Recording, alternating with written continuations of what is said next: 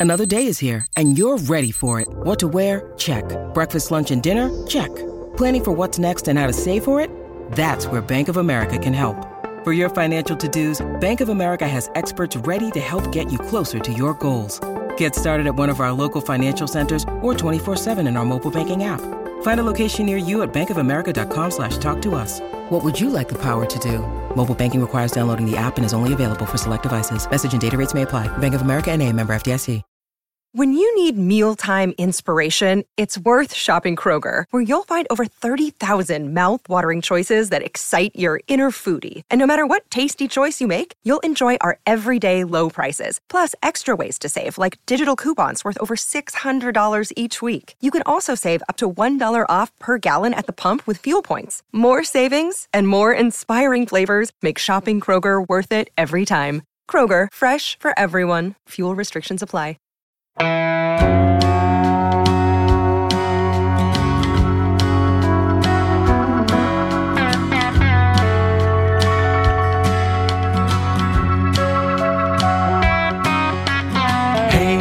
hey, where you been?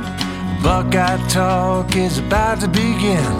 Hey, hey, hey, come on in.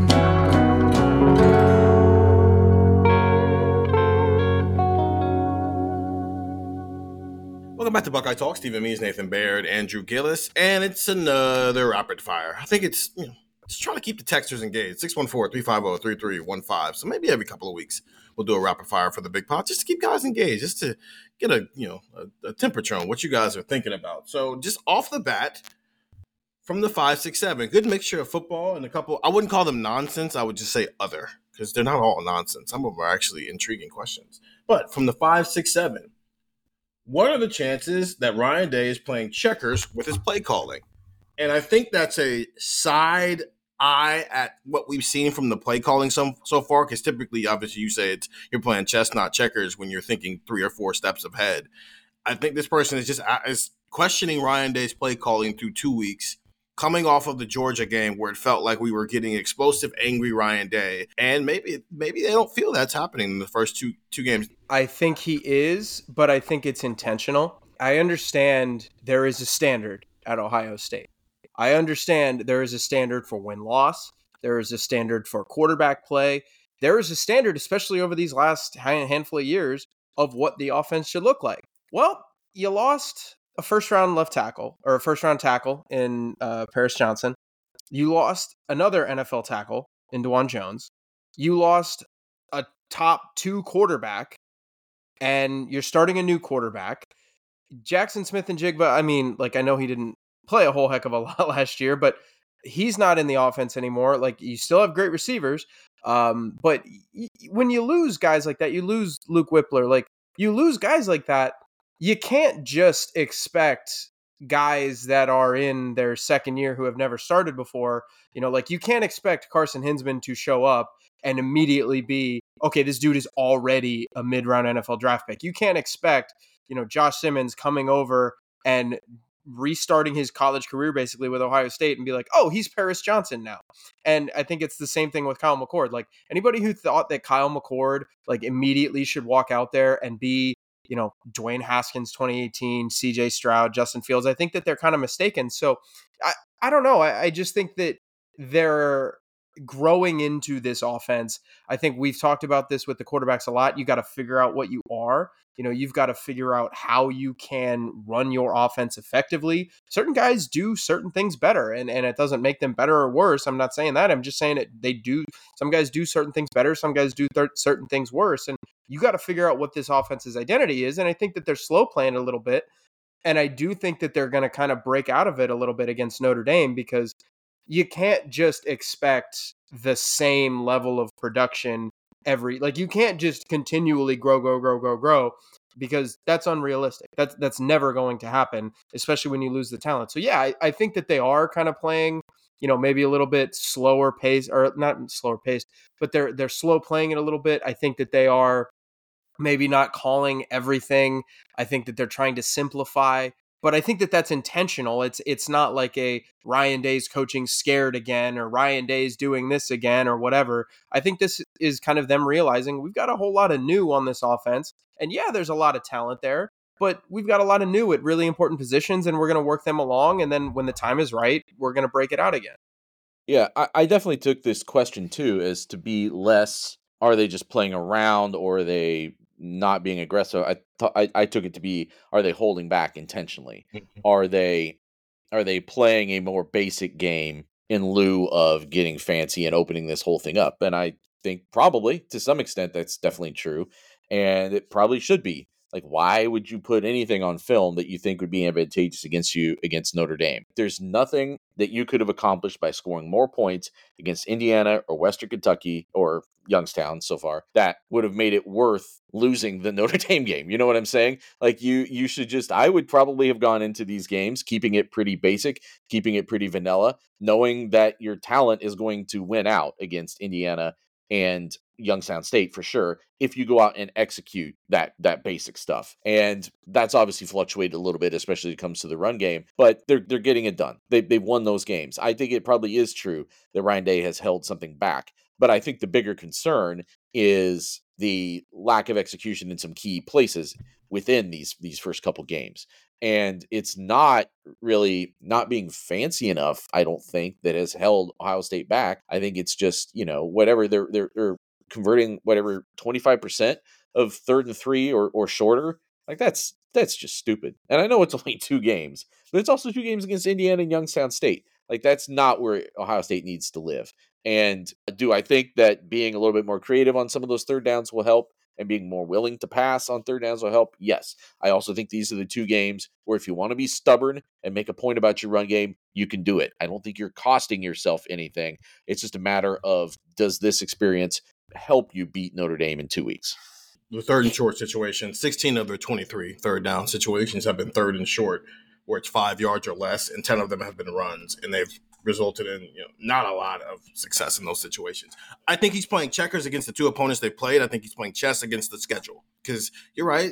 Why? Why put a lot on film for Notre Dame to have to prepare for it? More well, more than that you want to. You want to show them things so they have to worry about things, but you don't want to give away your game plan the first three weeks when you don't have to you can beat Indiana, Youngstown State, and Western Kentucky playing checkers. So yeah, in those games he's playing checkers. But in the I think the preparation for when the season very much takes off, which is week four, which is what happens after the bye week, I think that is where he is playing chess. While also you can't play chess when you're still trying to figure out who your starting quarterback is. You know, you gotta. It's, it's two different games chess you're trying to play, whether it was Kyle McCord or Devin Brown now that you are playing with Kyle McCord, I don't think they're gonna, you know, all of a sudden turn into Ohio State versus Georgia with the play calling, but I think you could head down that road now that you know you're locked in with Kyle McCord and how you go about things. Uh, this question kind of leads into our next question, so I'll go straight to it.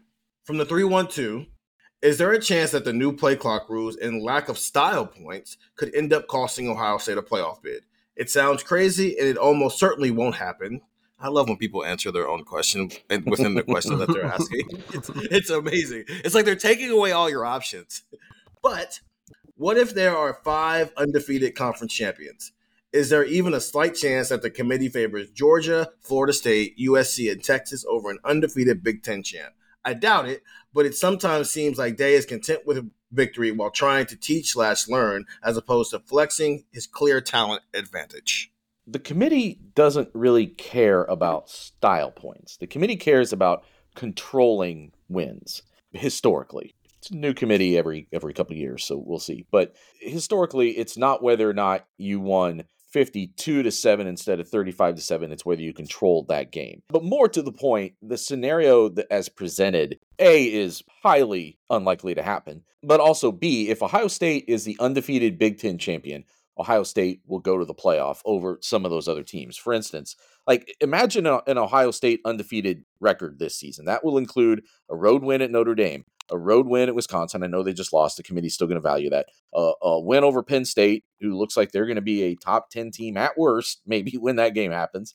A win at Michigan, which could be number one team in the country for all we know at that point of the season and then the Big Ten West champion. Like, uh, like there's no way that that resume, no matter what the point differentials are, isn't better then I mean, go look at what USC would be bringing to the table, for instance, as an undefeated Pac-12 champion. That's still going to be better. I think it would probably still be better than what Texas is bringing, even with a road win at Alabama, like and and whatever's coming out of the ACC. So I, I think an undefeated Big Ten, Ohio State, uh, undefeated Big Ten champion, Ohio State, is that resume with this season is going to, I think, without question, be better than multiple other resumes, undefeated resumes that would be coming to the table. That might still out? be the number one resume, depending yeah, on who, who wins. Yeah, yeah. SEC, especially now that Alabama has already lost. All if all five Power Five conference champions are undefeated, which conference gets left out the playoff? In reality, I lean ACC because like Florida State had the win over LSU, which is a really good win, um, especially considering that they beat them up in the second half. But like Florida State like is like what if Clem like if Clemson's down, like Florida State's not really going to play anybody. If we were looking at this objectively with no prior knowledge, if if you dropped someone in from outer space and you said these are the rules of college football and they understood them and they said here's what matters, resume matters on getting into the playoff. If all these teams got in, like or if all these teams went undefeated, if you had, you know, it's Georgia, Georgia's Georgia's not going to play anybody all year, and Georgia's resume is probably going to be the weakest because the well, Pac-12 yeah, looks pretty good right now. They're also the back-to-back reigning national champions. But, but, that's what I'm saying. Like we, you we, learned that from, just as a year. Yeah, we, we yeah. learned that from well, Florida State situation where if you're an undefeated reigning national champion, you're champion, oh, oh 100 percent, and I agree with you. I'm just saying that like if you were to look at it from a resume perspective, you would be like, oh, Georgia. And then you realize that they've won back to back national championships. And you're just like, oh, of course Georgia's going to be the number one seed. They deserve it. Yeah, uh, uh, that's where, again, it's why the 14 playoff is a farce that should have been eliminated years ago. Exactly for this scenario. Correct. This is a ridiculous thing that we're dealing with. It should be. hold on. Not to go backwards, Andrew.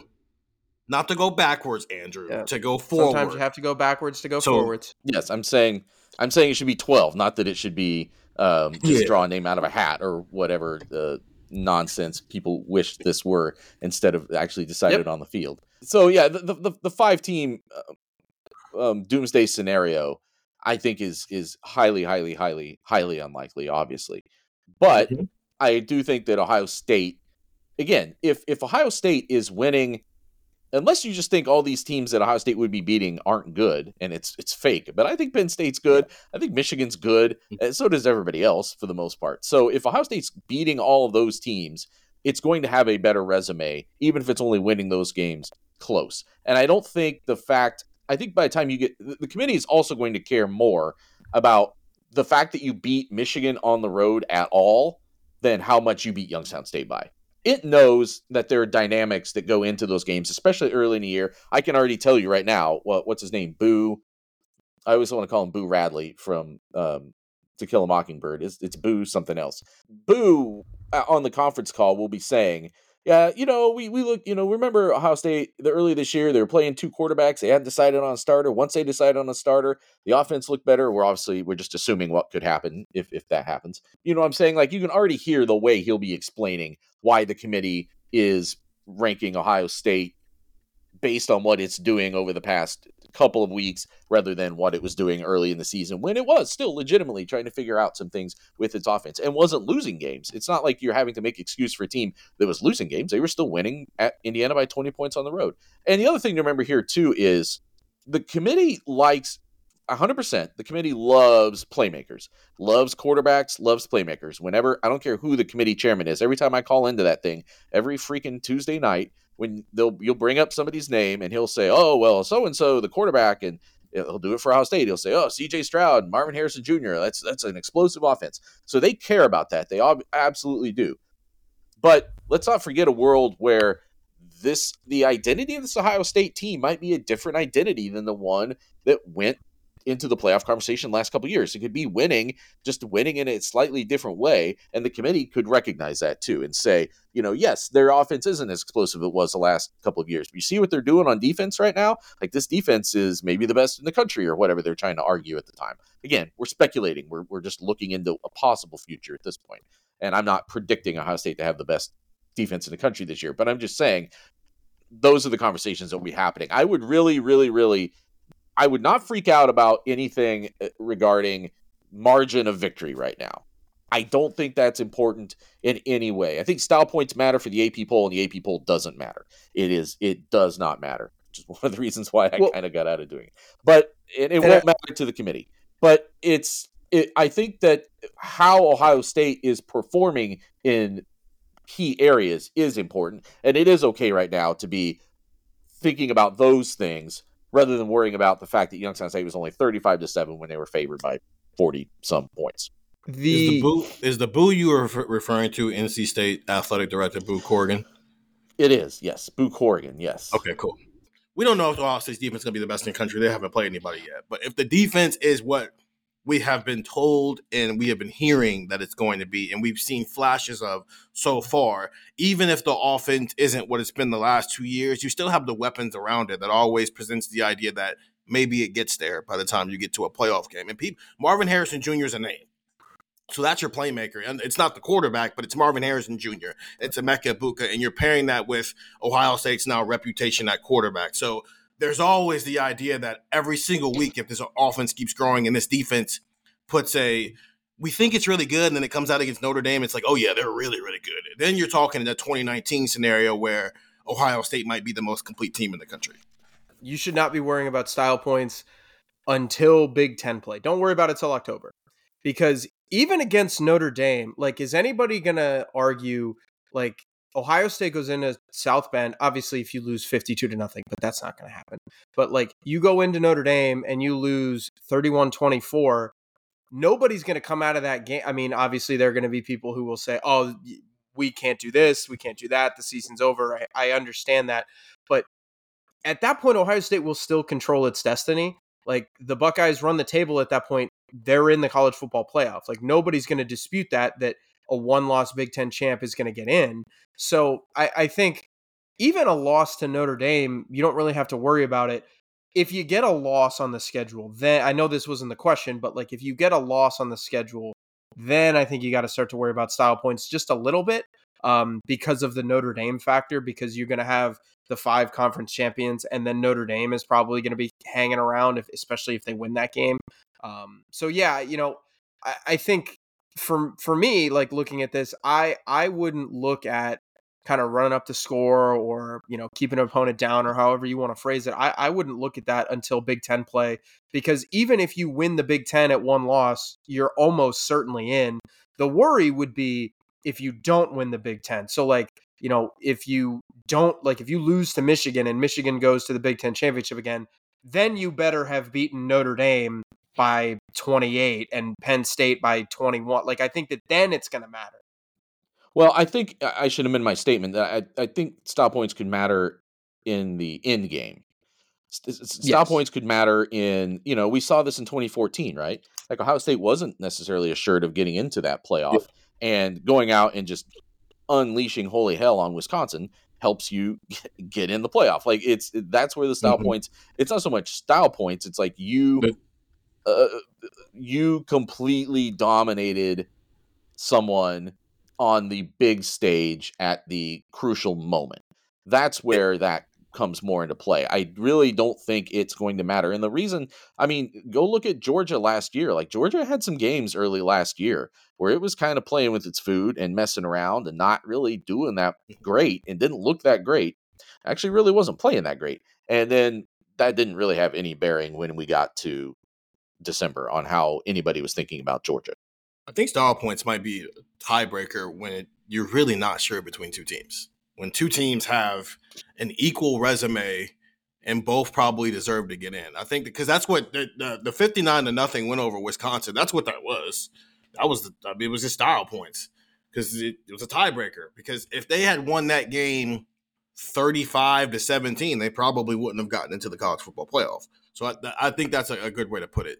Let's switch up a little bit. I want a little football, but then you know, a little other. I'm not calling them nonsense. A little other. One other per little section we do here.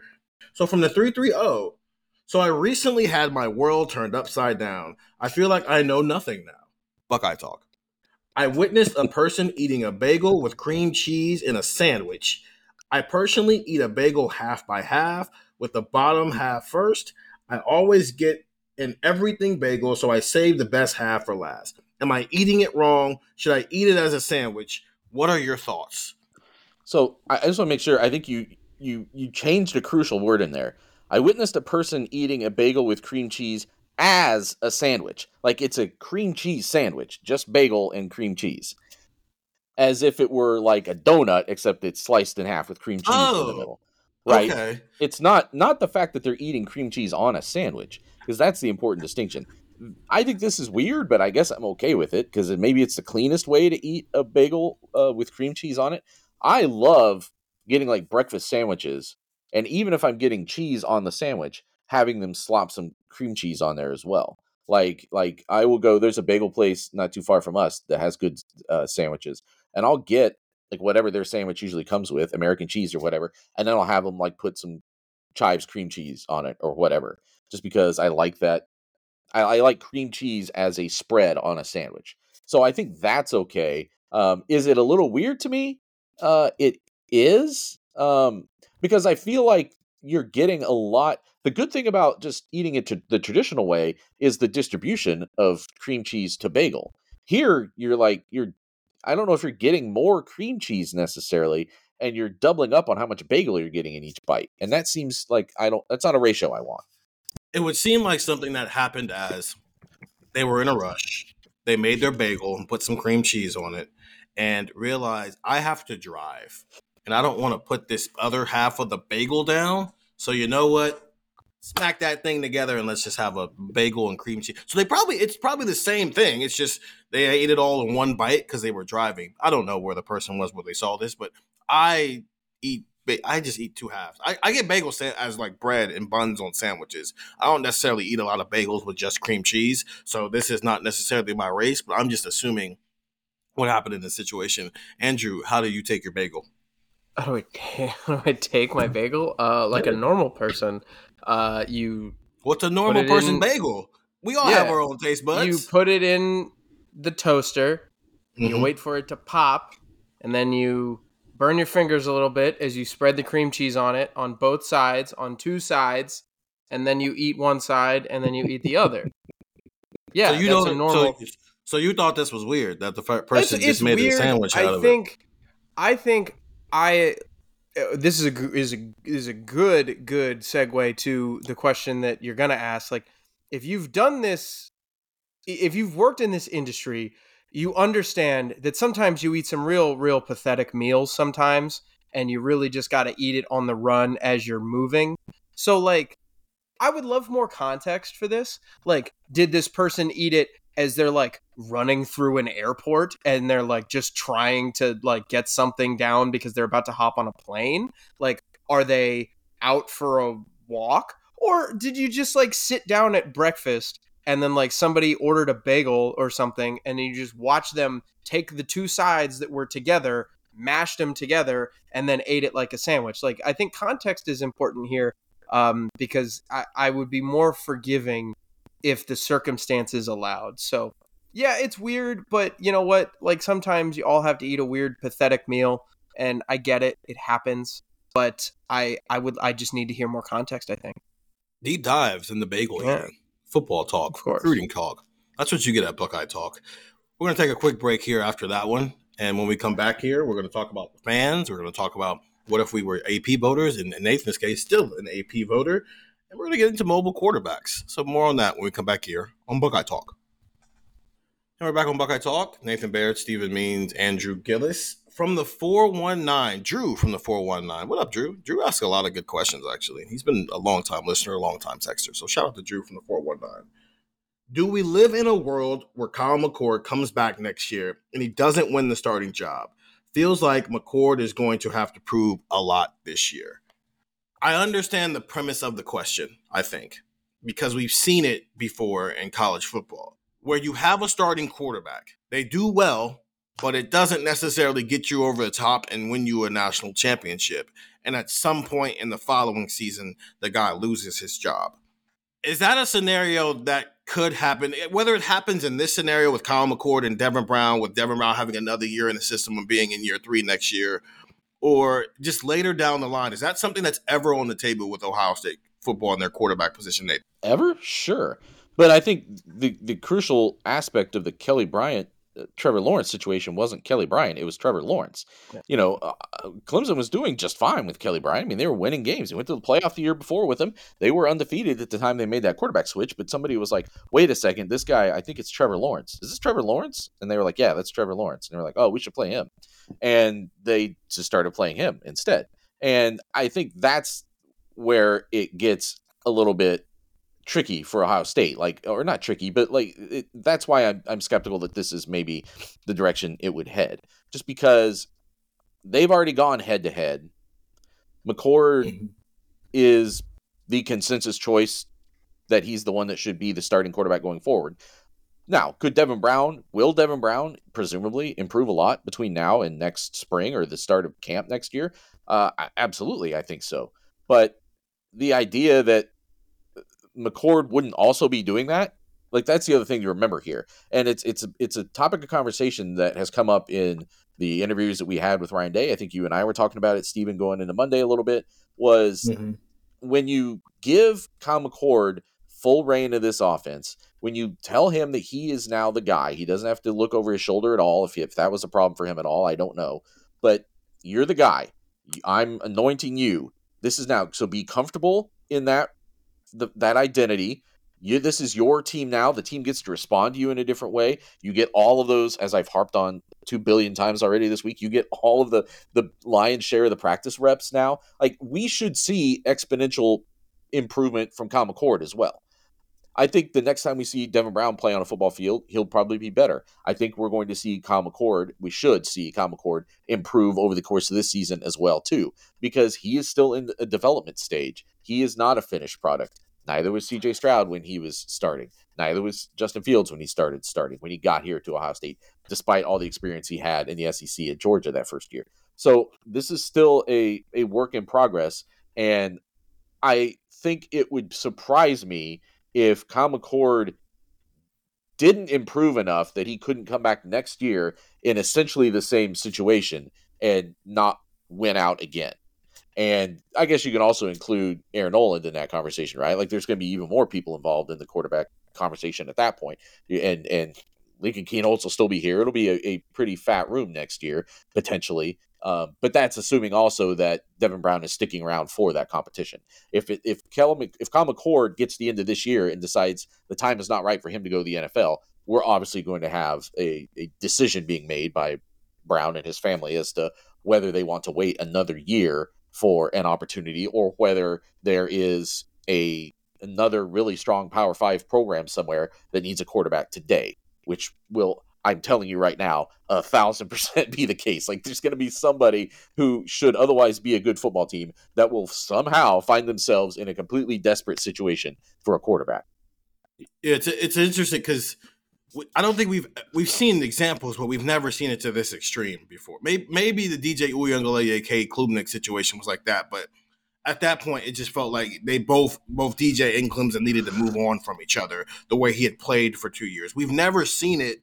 The Michigan situation, JJ McCarthy's ceiling was clearly higher than Cade McNamara, even with what Cade McNamara had done. We had never seen a situation where, I mean, listen, this is a room full of top 50 recruits, five star recruits. Next year's room, if Kyle doesn't explode and go pro, is going to feature two five star recruits, another top 50 recruit, and then a guy who might have some long term high upside in Lincoln Kienholz, who just because of where he played at needs to take the long road to the field a little bit more. That's a pretty high end room where we talked about it a lot with Kyle McCord and Devin Brown taking, you know, high floor versus high ceiling. We don't actually know which one of those two has the higher ceiling because they're both highly rated recruits. So I don't. I guess my question is then, what does it look like for that to even be the case? Because with other guys, it's like Cade McNamara, um, Kelly Bryant, they got to the playoff and lost their job as lower rated guys who clear, clearly didn't have the ceilings as the guy who took their jobs. What would that even look like for Kyle McCord this year for him to be the starter this year? And then next year at some point, Devin Brown or Aaron Noland or anybody takes the job from him if he comes back. Well, I think there are three scenarios here. One, the first one is Devin Brown or Kienholz or whoever just takes a huge leap and overtakes McCord, and like that I don't know. Uh, does does that sound likely to anybody at this point? Like, I mean, maybe certainly more likely for for Devin Brown, but like that's the option. That's the number one option. Like, if Kyle McCord comes back, one of those guys is going to have to not like you don't have to, you know, you're not going to go into the offseason if Kyle McCord is the starter for, you know, what Ohio State hopes is a playoff run and a Big Ten championship. Like, you're not going to go through that and then immediately in spring have Ryan Ryan Day might say it maybe, but I don't I don't know if he would. You're not going to go in and be like, all right, we're all even again. Like eh, this is another battle again. Like Kyle McCord's clearly going to be you know someone that they value highly.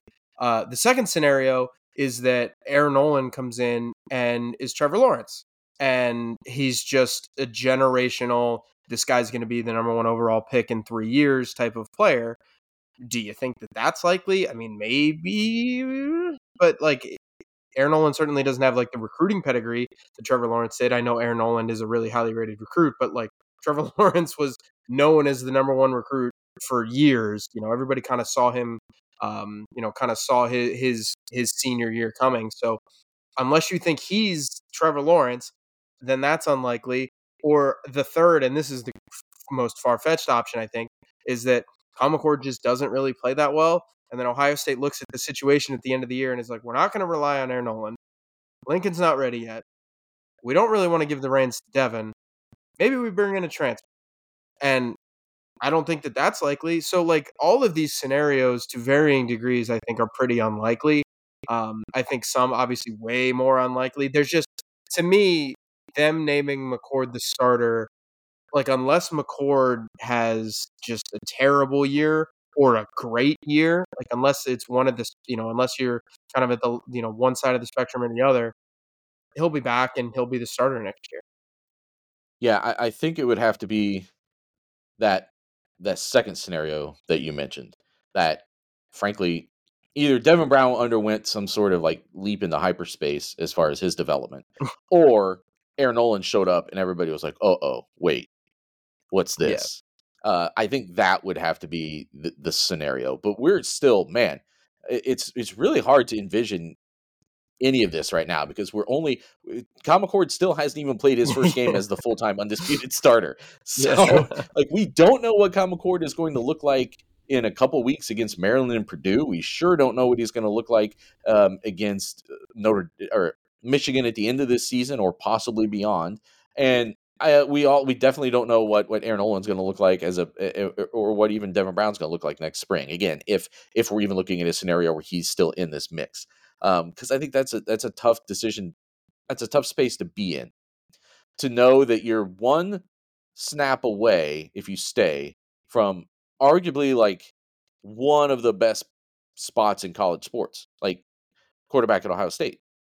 Um, but how long are you willing to wait around without a guarantee that you ever actually get that? It's tough. So I I'm skeptical too that it would be a scenario where McCord once he gets into these games. I keep coming back to I asked Ryan Day the question yesterday about the and I said special trait, but I misremembered what he said. He actually said extraordinary trait, which I think is is different. And because then when you tell me Right, because when you tell mm-hmm. me that his his extraordinary trait is consistency, I, I'm I that still underwhelms me a little bit. But I'm still playing with our theory, Stephen, that it may be that he's got some android in him in the right way, mm-hmm. like the un the unemotional, in the moment, cool, calm, collected, can process through these tough and I you know we may know that as soon as two weeks, uh, less than two weeks now at Notre Dame. So if if if that like never really shows up, if that thing that makes him extraordinary never really shows up, then I, I guess then I, I see a scenario. But right now I'm operating under the assumption that Kyle McCord, if he finishes his season as a starter and decides to come back next year, he will start on opening day 2024. Me wants to go back and look at when things went wrong for Kyle McCord, whether it was the last two weeks or the Akron game, and just see how he reacted to it.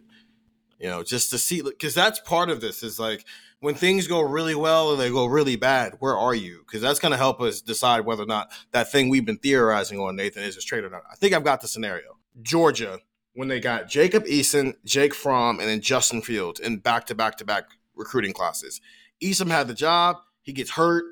Jake Fromm takes over. They go to the national championship game, and a star is born for uh, Tua and DeVonta Smith, which is hilarious. Alabama won a game with the guy who was eventually going to win the Heisman Trophy and another guy who was going to be a Heisman Trophy finalist, and they were both true freshmen. Fromm goes to the national championship game, and then but Trevor Lawrence shows up because I know yes, Trevor Lawrence was all that in a bag of chips coming out of high school. So was Justin Fields. Trevor Lawrence took the job from his guy who was lower rated than him and went to the playoff. Justin Fields did not. And I think that's the I think Ohio State might be in the Georgia scenario, especially since Air Noland is not the same level of recruit that Trevor Lawrence and Justin Fields was. If Kyle McCord gets to the national championship game, even if Air Noland shows up and we're all like, whoa, I don't think he wins the job. I don't think he takes the job from Kyle McCord in that scenario because he just got to the national championship game. And this is a little bit of a complex offense, as we're seeing. Kyle McCord struggled to run it. And we start when he had to start as a true freshman. Devin Brown hasn't looked that hot in his second year running it. CJ Stroud didn't look hot. I mean, Ryan Day even said it. It took Justin Fields a couple of weeks. He was just uber talented, so it made up for that. Even if Air Noland is coming in, he's having a light show in practice. I don't know if it's enough to make him unseat a guy, if especially if Kyle McCord makes the playoff and plays at a level where it's not quite go be a first round draft pick, but it puts him on the board for the 2025 draft to be like a top 15 pick. I, am with you guys. I don't think he loses the job. From the 330, trying to, trying to stay on quarterbacks here. Hi, Steven. Hi, 330. This is Ian from Akron. Hi, Ian from Akron. Were you disappointed with how slow and unexplosive Devin Brown looked after weeks and months of the coaches saying that that is a big part of his game? We OSU fans were spoiled with super athletic QBs and JT and Justin, so our expectations just so our expectations just too high for mobile QBs.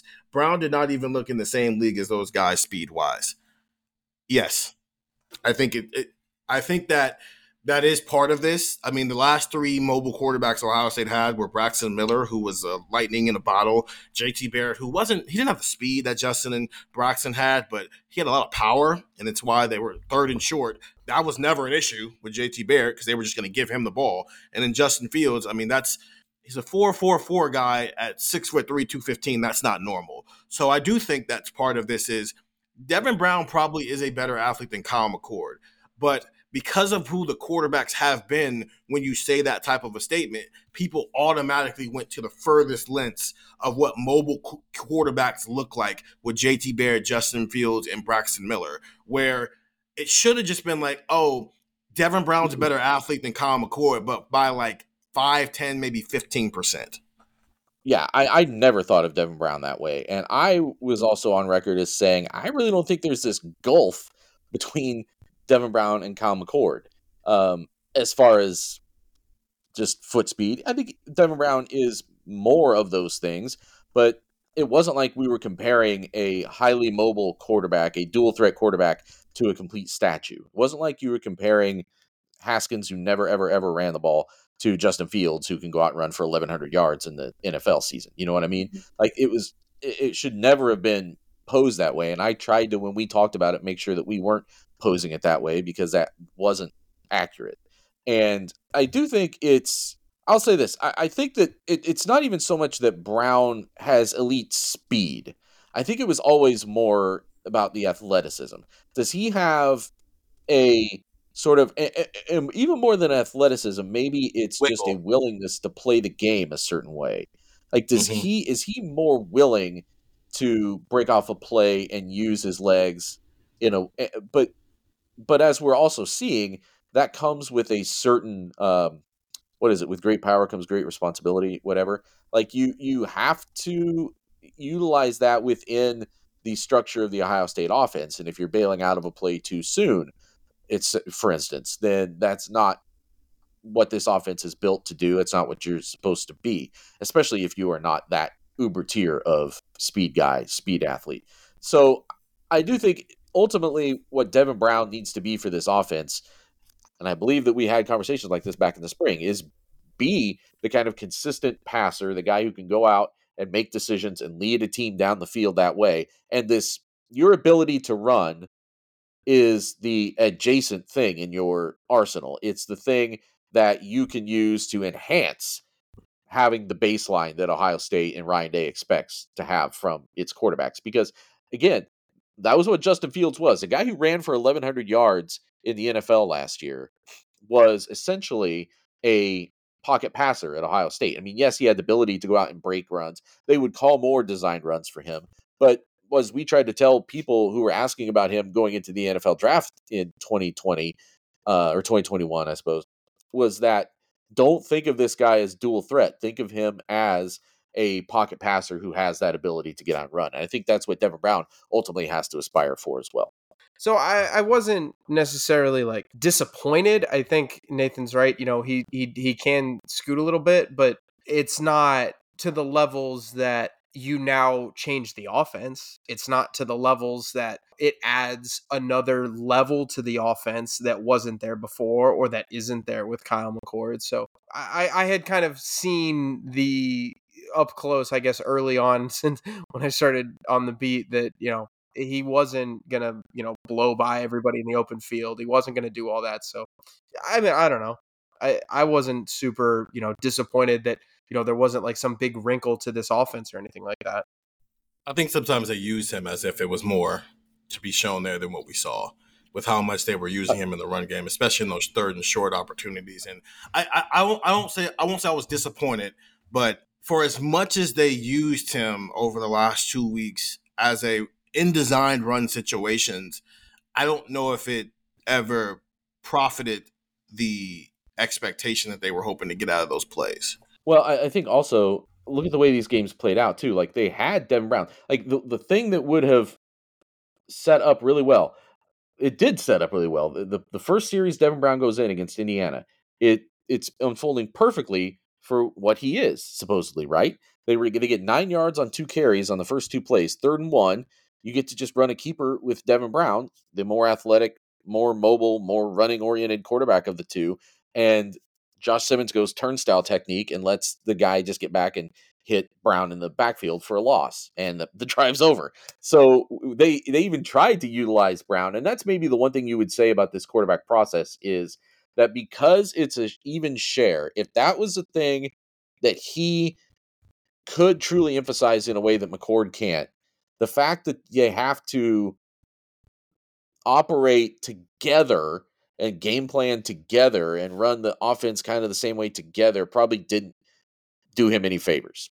I suppose you could probably say that. But I would still say all those things are secondary to whether you can do the primary thing that this Ohio State offense needs to do, which is get the ball in the hands of Marvin Harrison Jr., Emeka Egbuka, TreVeyon Henderson, Julian Fleming. You know what I'm saying? Like it's whatever yeah. you think of Devin Brown as a potential athlete at quarterback, you want those guys with the ball in their hands much, much, much more often than him as far as like tucking and running it.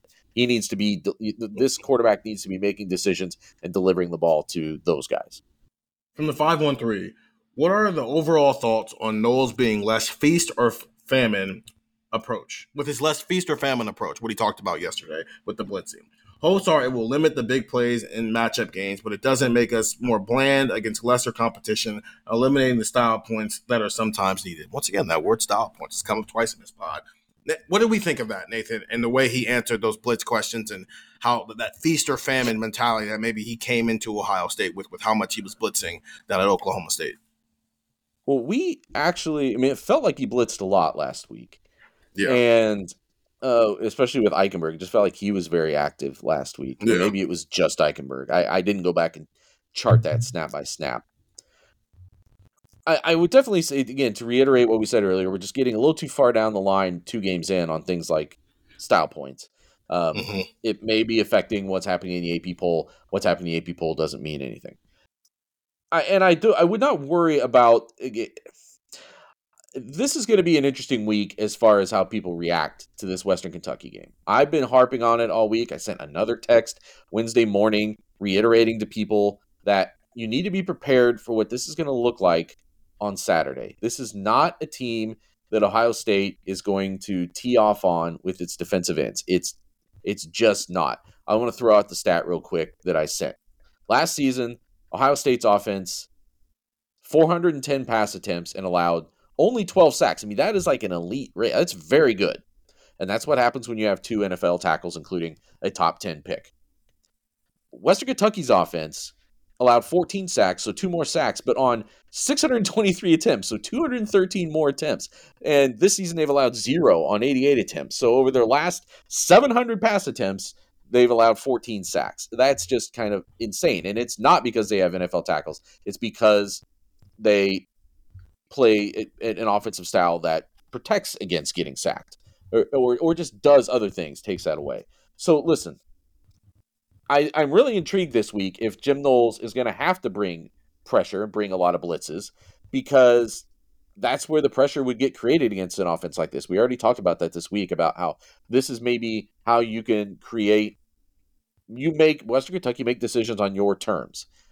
But I am more intrigued by what happens in a game like Notre Dame. Is that a game where because of what happened last year, do you pin that more on your defensive ends to go out and get the job done because you can't leave yourself as vulnerable in the back end as they sometimes did? But Jim Knowles was very aggressive in the in the Big 12 against offenses that look a lot like what Western Kentucky was, and it really worked out. I mean, they were one of the best by the time he left there. It, it become one of the best defenses in the country numerically. So the, the the term that keeps coming up to me that he said was eye violations. I think that was the actual term. People talk about eye discipline all the time, but he said eye violations. Like hmm. you didn't have your eyes in the right place. You committed a violation. And regardless of whether Knowles is blitzing a lot against Western Kentucky, this is a game that's going to test whether this secondary has made disciplined advancements since last year. These cornerbacks, they look obviously just a lot better than they did at this time last year, or even at midseason last year.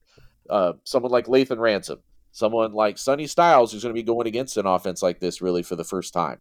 Like Josh Proctor, for sure, if he can play. Like, how do those guys hang in and and are are they playing that that disciplined structure that it takes against a team that's going to RPO you to death like Western Kentucky will?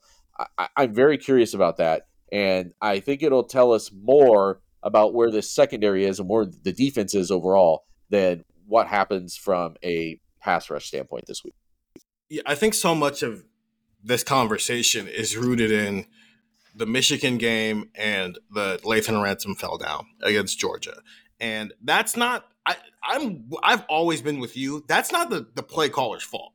I thought it was the right play. It's just the, the defensive back did not make the play and contain it when a good quarterback got the ball out. JJ McCarthy is a good quarterback. I mean, is he a first round NFL draft pick? I don't know, but he's a he's a really good high end Big Ten quarterback at worst. And they blitzed. He got the ball out. If Cam if Cam Brown makes the tackle, then it's not a 70 plus yard touchdown. It's just a really good play by a quarterback and the drive continues on. So I'm with you.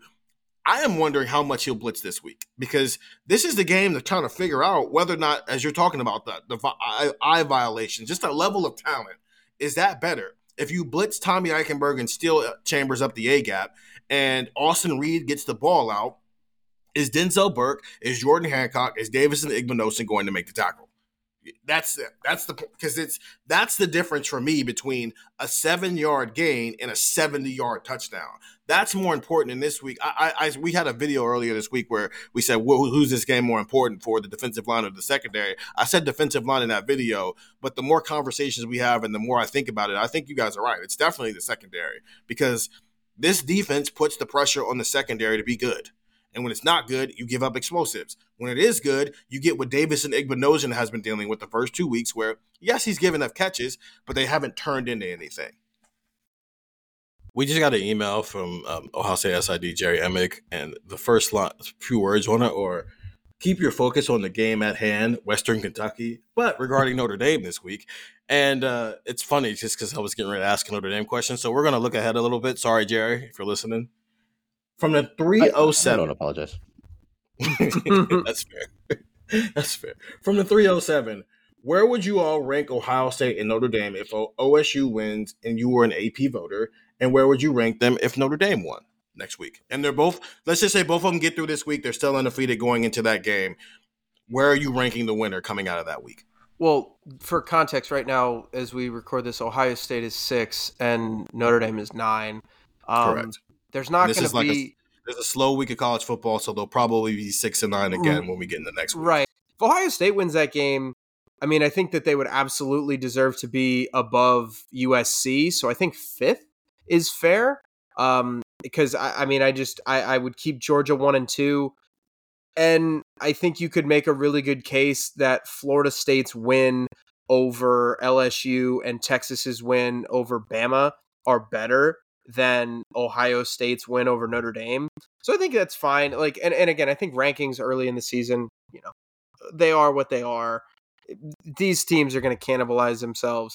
Um, it would kind of be interesting though if you know the person, the doomsday scenario that we talked about earlier on this pod, uh, we'd end up with uh, six team that we'd have five conferences represented in the top six if that's the case. Uh, that's what we have right now, actually. Um, and actually, frankly, it's the, you could make the same case for Michigan because you have the Pac-12 at five, the Big 12 at four, the ACC at three, the Big 10 at two, and the SEC at one. Like it's just kind of funny that uh, it worked out that way so early in the season. Uh, if Notre Dame wins, I kind of say the same thing. I think fifth because uh, I would. I think fifth is fair. It's beating Ohio State at home. I think would be like a big win for them, like a big win for Notre Dame. I wouldn't look at it as a bigger win for them than Texas's win against Alabama or even Florida State's win over LSU. So I think either one I would put them fifth. Um, if Notre Dame loses to Ohio State, I'm not dropping them down a ton. Probably dropping them below Alabama, below Tennessee, maybe below like like they're falling to 12 or 13. They're only falling a few spots. And I think it's fair if Ohio State loses, you can probably drop them to, you know, 11 or something like that, you know, kind of right behind Alabama. Because I think no matter what you can argue, the loss is going to be not as good as like Alabama's loss to Texas. And the win is not going to be good as Texas's win over Alabama, if that makes sense. So I think in in these games you're not going to see a ton of movement either way. Like Notre Dame's not falling to 24 if they lose, and same thing with Ohio State. Well, right now people should be voting either Florida State or Texas number one, or at least I would be. That's, I mean, they have the best wins. They should be Yeah. number one right now. Um, if Ohio State goes into Notre Dame and wins, then it's it's a conversation about which between Ohio State, Florida State, and Texas gets the number one vote. They have they have to go ahead of Georgia and Michigan on my ballot. I mean, again, I won't. I guess I won't criticize other people, but other people have their way of voting, and there's 63 people, and that's why they do 63 people because you get 63 different perspectives. But I'm a resume voter, and neither Georgia or Michigan will have beaten anybody of consequence, and they can't be ahead of these teams that are beating those teams of consequence. And that's the good thing about the poll is that it's a new poll, it's a new ballot each week, so you don't have to vote today based on what you think is going to happen in two months. You can just vote on what's happened so far, and then change your vote next week. It, it's it's the beauty of it. So uh, Ohio State on, would be no lower than third on my ballot if they beat Notre Dame. Um, especially winning on the road at Notre Dame, is that a better win than Florida State beating LSU at home? I, so. don't know. I think it's it's it's right there. It's it's how much you value the Notre Dame win because you don't Right. have to be beholden. You're also making your own decision on how good the team actually is. It doesn't have to be beholden to where other people thought they were. The consensus had them in the poll. You know what I'm saying? So I'll just say it- no worse than top three, maybe top two at that point. And then if they were, if Notre Dame were to win, same thing. They, they'll have a better win than, than those other teams I was talking about. And then if Ohio State were to lose, I think it matters how they lose. I think if Yeah. for some reason, if this Western Kentucky win is kind of shaky, if it's kind of like a Tulsa 2021 win where you're kind of like, oh, that was still a thing in the fourth quarter. What was going on there? Like if it's a win like that and then they lose to Notre Dame, I think you're probably talking about not a top 15 team anymore. I think if they like took care of business against Western Kentucky and then just lost a really, really tough game against Notre Dame, I don't know. Do they even drop all the way out of the top 10? It's probably borderline, like what what Andrew's talking about.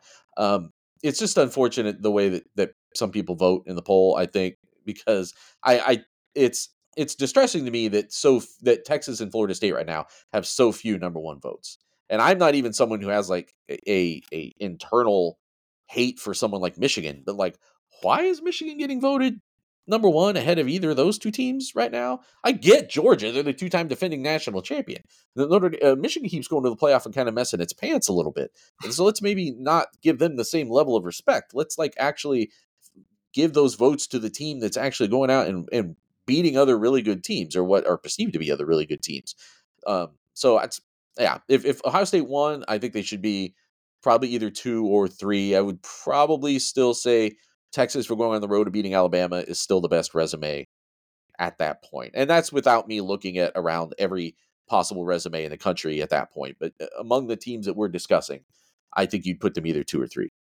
It just depends what you think of Notre Dame, I think, which is the hard part, right? Like, and we're not going to know until they play Ohio State. Cause like, like if you look at Notre Dame and it's like, all right, well, they won, you know, three blowouts or, or they kind of handled their opponents in at least two of them. And ah, but they were Navy, yeah. Tennessee State and NC State. Like it, it, it, depends. Like if you think that like Sam Hartman is like legit, and if you think that that you know that that you know second year Marcus Freeman is legit, like if you think all of that, then I, I don't think that there's a world where you can drop Ohio State like very far at all like even if even if it is like a shaky western kentucky win like even if you kind of do get that because like if you play well against notre dame and you think Notre Dame is is good Notre Dame this year, then you've got you know then you've got some then you've got some them things to talk about because th- I mean if you think Notre Dame is good, then they're a top ten team with a really good quarterback and like maybe a Heisman hopeful at quarterback. Like that's kind of the Notre Dame. Like if you think that this is all smoke and mirrors with Notre Dame and it's just that they've played a bunch of crap, then all right, then then we're having a different conversation. But so it, it just to me, it I I just don't know what to make of them so far. I mean, you can say the same thing about Ohio State. They've played a FCS sure. opponent and lower a terrible Big Ten program as well. So it's going to be the same thing for both of these teams coming to that game. Notre Dame's got a very favorable schedule. The two big time opponents they play this year, they got them both at home, USC and Ohio State. Clemson sucks, so that road game is not important. I don't know. Anymore. I see. I disagree about Clemson. I don't I know. Disagree Clemson about Clemson. sucks. Yeah, I, I think. I, I think if they replay so that, Duke, that you can, yeah, they replay that Duke game, they win that seven or eight times out of ten. Do they? We yes, sure? hundred percent. They turned it over a bunch in the red zone. They fumbled. They missed a field goal. The kid, uh, like, they had like a twenty-something yard field goal that the kid shot into Georgia. Like it was. So they didn't execute. Yeah, if you do that again, so, if you do that again, know, would. I mean, that's been the thing with them for three they years beat, now. Yeah, they, they don't execute. They so I don't know if they Yeah, they play that again. I mean, they, have been beating themselves for three years now, man.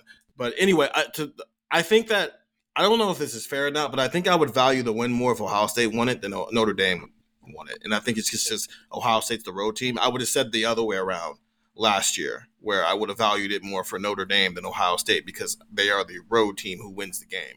I agree with you, Nathan, that Texas should be the number one team in the country. They just went and beat Alabama on the road in prime time, and Quinn Ewers started his Heisman campaign. That they should be number one in the country. I think if Ohio State wins that game, given who everybody else plays that week, I think they should be number two because while I value the LSU, the Florida State win over LSU, I value the I won the top 10 game on the road more than I do I won the top 10 game on a neutral site that was closer to my home than it was the opponent, if that makes sense. But I, I you can go either way with that one. That's, you know, you're just, you know, yeah. You're crossing eyes and dotting and, and dotting T's in that situation one of the reasons why I don't vote in the AP poll is because I think to do it well, um, you have to have your own sense of how good the teams are, your own ratings yeah. that you fall back on that are not just where those teams were ranked in the poll the week before. Mm-hmm. Like that can't be the only thing that matters. And then you have to on Sunday morning recalibrate the whole thing based on what you just mm-hmm. what just happened the week the previous weekend. So the fact that a team was ranked such and such and then loses, now you you have to look at what that game actually was, not where that team was ranked. Like that, mm-hmm. especially early in the season. It's so much tougher early in the season because there's so much more volatility and variance right now. And we're still in that window where people are trying to figure out just how good everybody is. I don't think we at all have a sense of how good Notre Dame is, for instance, because mm-hmm. yes, they've got some good players. And yes, Sam Hartman has thrown for a lot of yards and touchdowns in his now 15 year college career. But how good is he really compared to an elite potentially or something approaching a really strong defense? And is he really that much better than Kyle McCord or the whatever Ohio State quarterback is going to go out? You know what I'm saying? Like we're not going to know those things until they actually see him play head to head. We're going to take a quick break there, and when we come back, two other questions that I think are just I just thought were interesting because I want to know the answers to them just as bad as the texters do. So I'll reveal what those are when we come back here on Buckeye Talk. And we're back on Buckeye Talk. Stephen Means, Nathan Baird, Andrew Gillis from the 281. A journalism question. A journalism origin story question.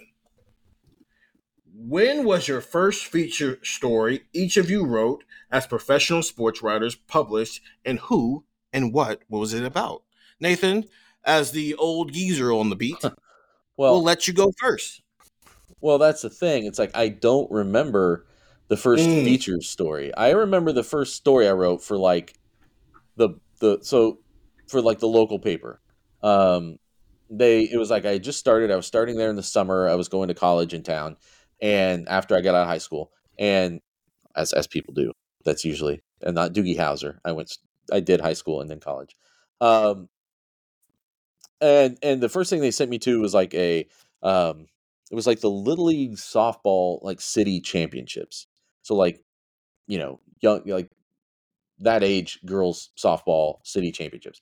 And i remember like going there and like writing my story and like coming back and um and then like writing what what we would call in the business like an ap lead to that story like oh such and such happened and and and this team won the game. And then the next morning like waking up and comparing the story i had written to the two like full-time professional reporters who we had sent to cover that game because i was just like the part-time kid and being like oh wait that's how you're supposed to write a story? And then like that being like an epiphany to like so you just kind of learn as as by by comparison like that. So i definitely remember covering i can remember like vividly like being at that game and covering that. I don't remember my first like feature subject but i remember um uh, there's a couple that that stand out from like those early days. And one was um, there was a player i grew up in like near danville illinois and there was a player for people might remember if you're a baseball guy named darrin fletcher who was a um, a one-time all-star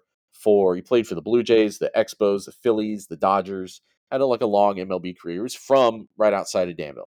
And so i went one time up to the uh, up to chicago to a white sox game and I had like called him and talked to him in his hotel like uh, earlier in the week, and then like went up and I interviewed him at the game and talked to other people about him. And I remember that being a big deal to like get to go to a, like a pro event when I was that young and like write that story. And then another story that for some reason sticks out to me was about a guy named Josh Smith, who and it wasn't even like a like a special feature story. It was just this kid was like the best athlete and um, at this little small town, Attica, Indiana. We covered teams right across the border too, and he like they were the runner up in football that year and won the state championship in basketball. So it was kind of a it was a feature I wrote during basketball season.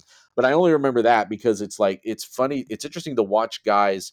You see them at that age. And like then he went on and played at Navy and then he like stayed in the Navy and is like a fighter pilot in the Navy or something now. And it's like you don't really have a grasp when you're just covering a kid playing basketball um in some little like uh some little old gym in Attica, Indiana, that someday they're going to be like doing stuff of that significance. And it's just uh, uh, interesting to have that uh, perspective all these years later, 25 years later. So, yeah, I mean, it's like I've been doing this since that was 96 when I covered that first uh, softball game. So I've been doing this now for a hot minute. So it's, it's hard to remember like what the first feature story would have been. Would it make you sound so old? I was two years old when you started your professional writing career. And wh- wait, what year was this? it- that was 96 i graduated high school in 96 but technically i had written before that for like the local even more local mm-hmm. to me weekly paper like when i was in high school so i mean my I, What i've part of nine- probably what- crossed What what part of '96? Like what what time of year? He write that it under was, a, it, was a, it was a summer of 96 it would have been cutting it close on you i think that was probably Oh. like it was probably july or august when i Okay, covered that event i would guess. September don't think you thir- were September third, '96 was my birthday. it was probably before that because it was i think this would have been something that was taking place before school started if i had to guess like summer league stuff. So um, but i definitely like i wrote about my high school basketball teams and stuff uh, for this for the local paper the local weekly back when i was in high school too. So we're probably up we're man we got to be knocking on door like 30 years for me doing this for s- some paper in some capacity So I don't I don't remember my first feature because that's hard. Um, because I mean, this is hard. But I do remember the first beat I was on. It was a sports beat, and they're now called the Cleveland Comets.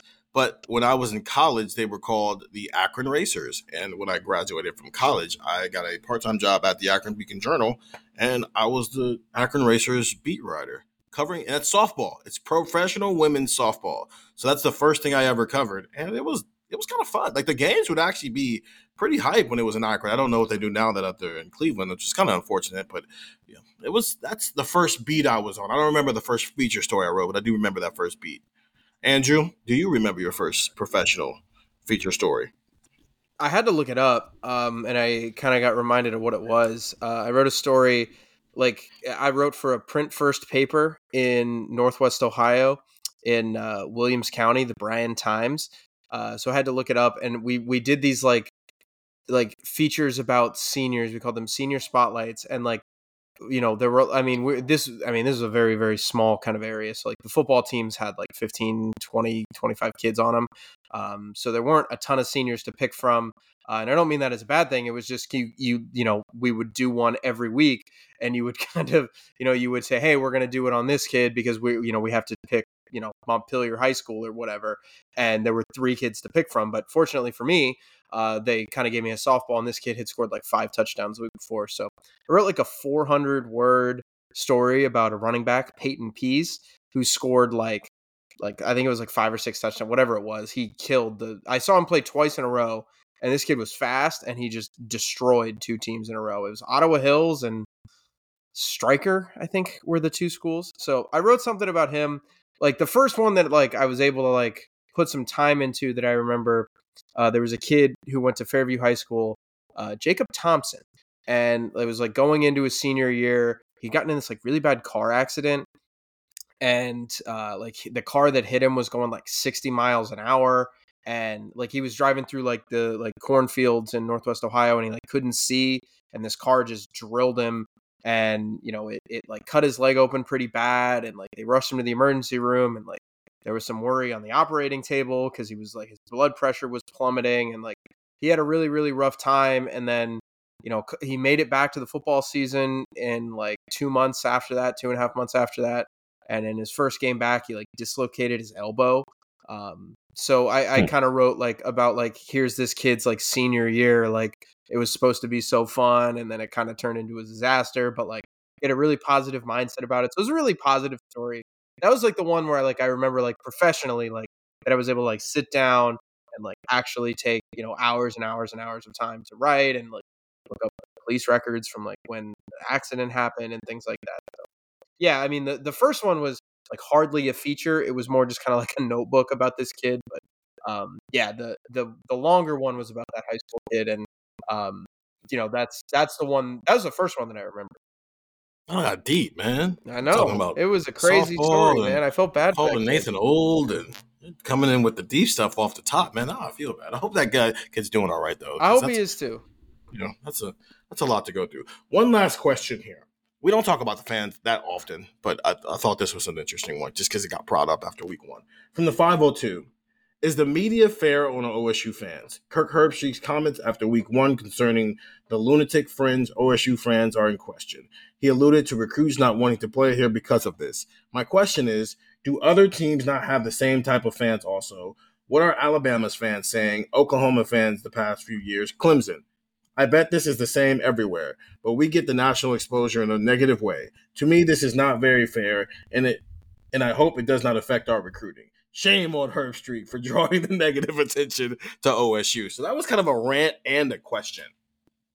And I'll go first here because the uh, the root of the question here is does the small 15% of fan bases which can sometimes get a little far left and far right in how they think about things sometimes and take things off the edge does that ever impact recruiting and whether or not a 16 or 17 year old kid wants to come to a school, whether it's Ohio State's 15%, Alabama's 15%, Texas is 15%, everybody's 15%.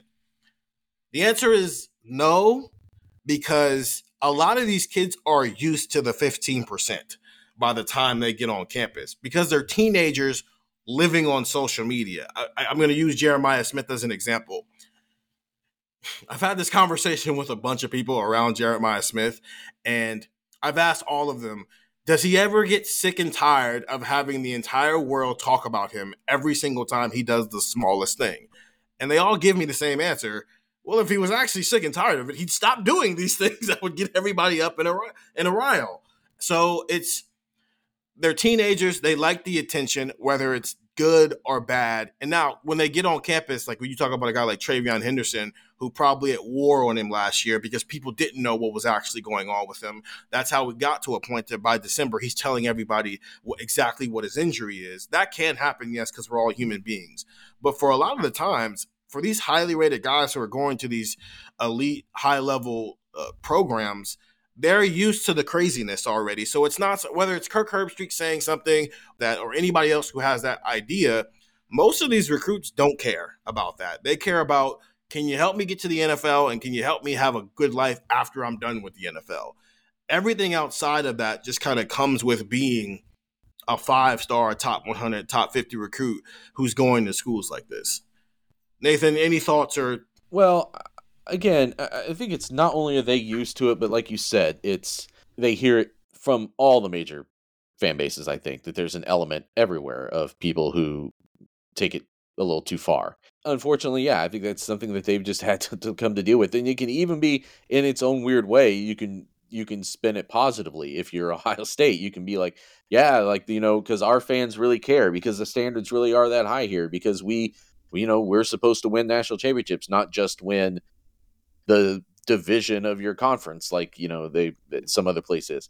So it's like I think Kirk Herbstreit was probably a little bit incorrect in insinuating that Ohio State is like actively losing multiple prospects because of of this thing.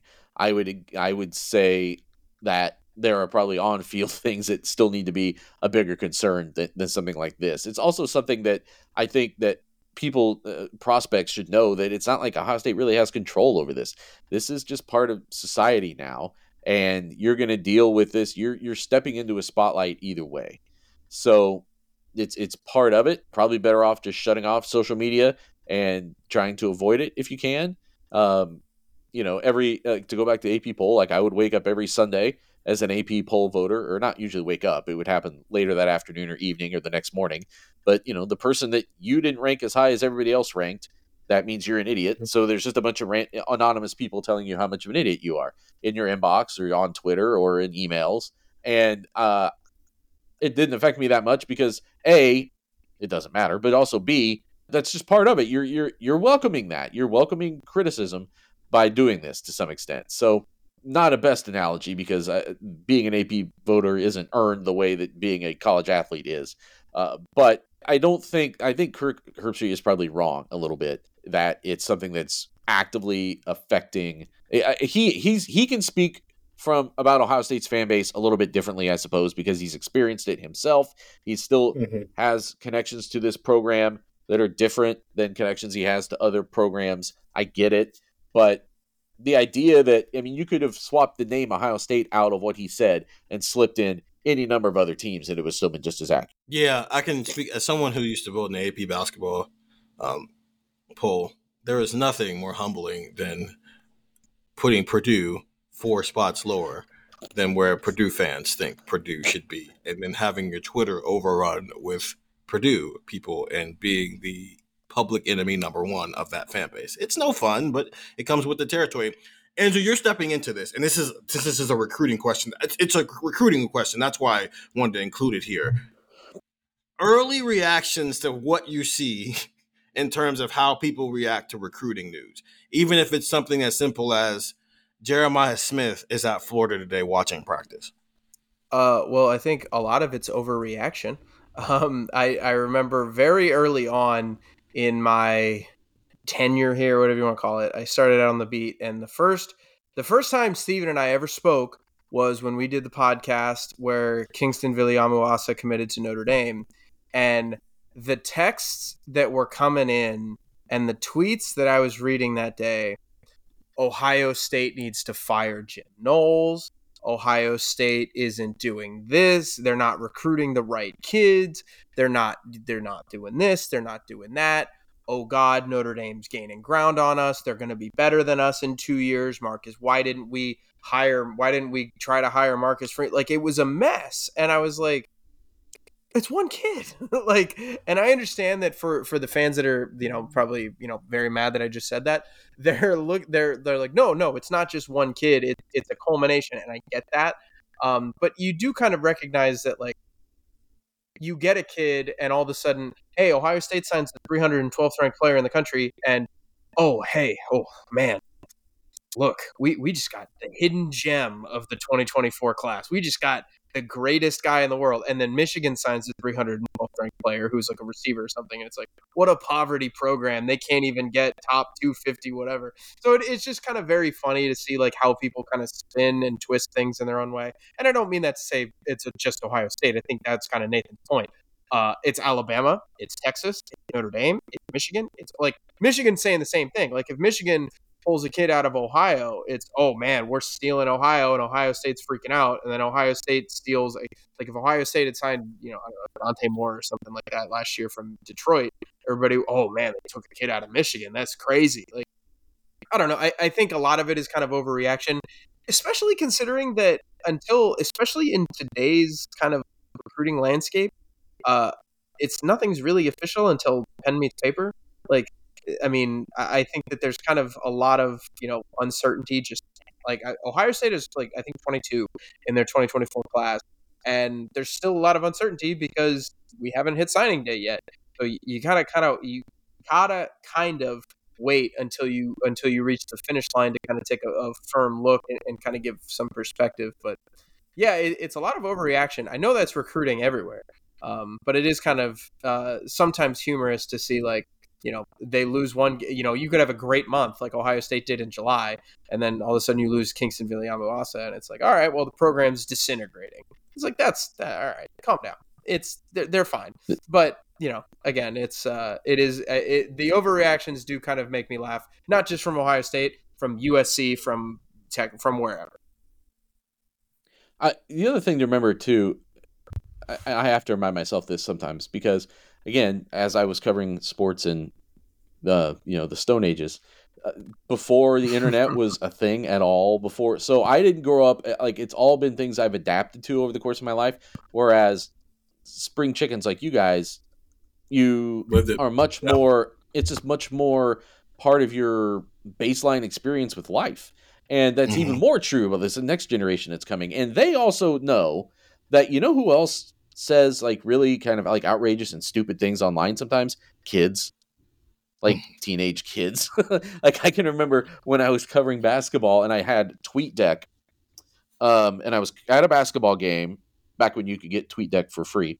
And all of a sudden just in my timeline because i had like a recruiting tab and all of a sudden in my timeline i just see all these let's say videos of inappropriate content start just like popping up and people are sitting behind me, like the crowd is sitting behind me. So all of a sudden, there's like very inappropriate things on my computer screen, and I had to be like, "Wow, what's going on?" And it was all stuff that was being tweeted out by a college, like a major college basketball prospect, and I was like, hmm. so I have to like go in and like quickly like unfollow that guy and like reset my screen so like I'm not don't look like I'm the one watching this stuff, and like and programs take notice of that like when when uh, the way that people carry themselves online too uh now this guy i think from what i remember was i don't remember exactly who it was but i think it was a level of recruit enough that probably anything he tweeted wasn't going to dissuade teams from recruiting him but uh it's it's still i think again Martell. It, yeah, it, it wasn't. This was basketball. Tate was Tate was a lot of things, but he was not a Division One Big Ten basketball talent. So, yeah. um, I just I I think I think Herbstreit was.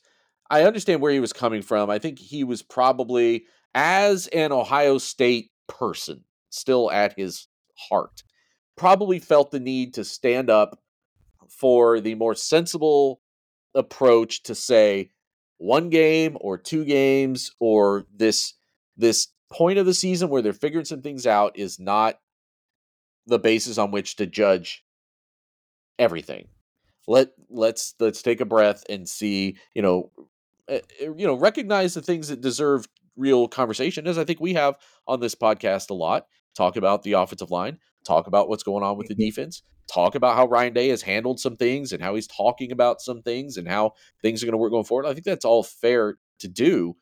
But it's the it's those it's those knee jerk emotional reactions, and they show up the most on social media that I think he felt the need to push back on. But I just don't think it's worse at Ohio State than it is at a lot of other places. No, it's not.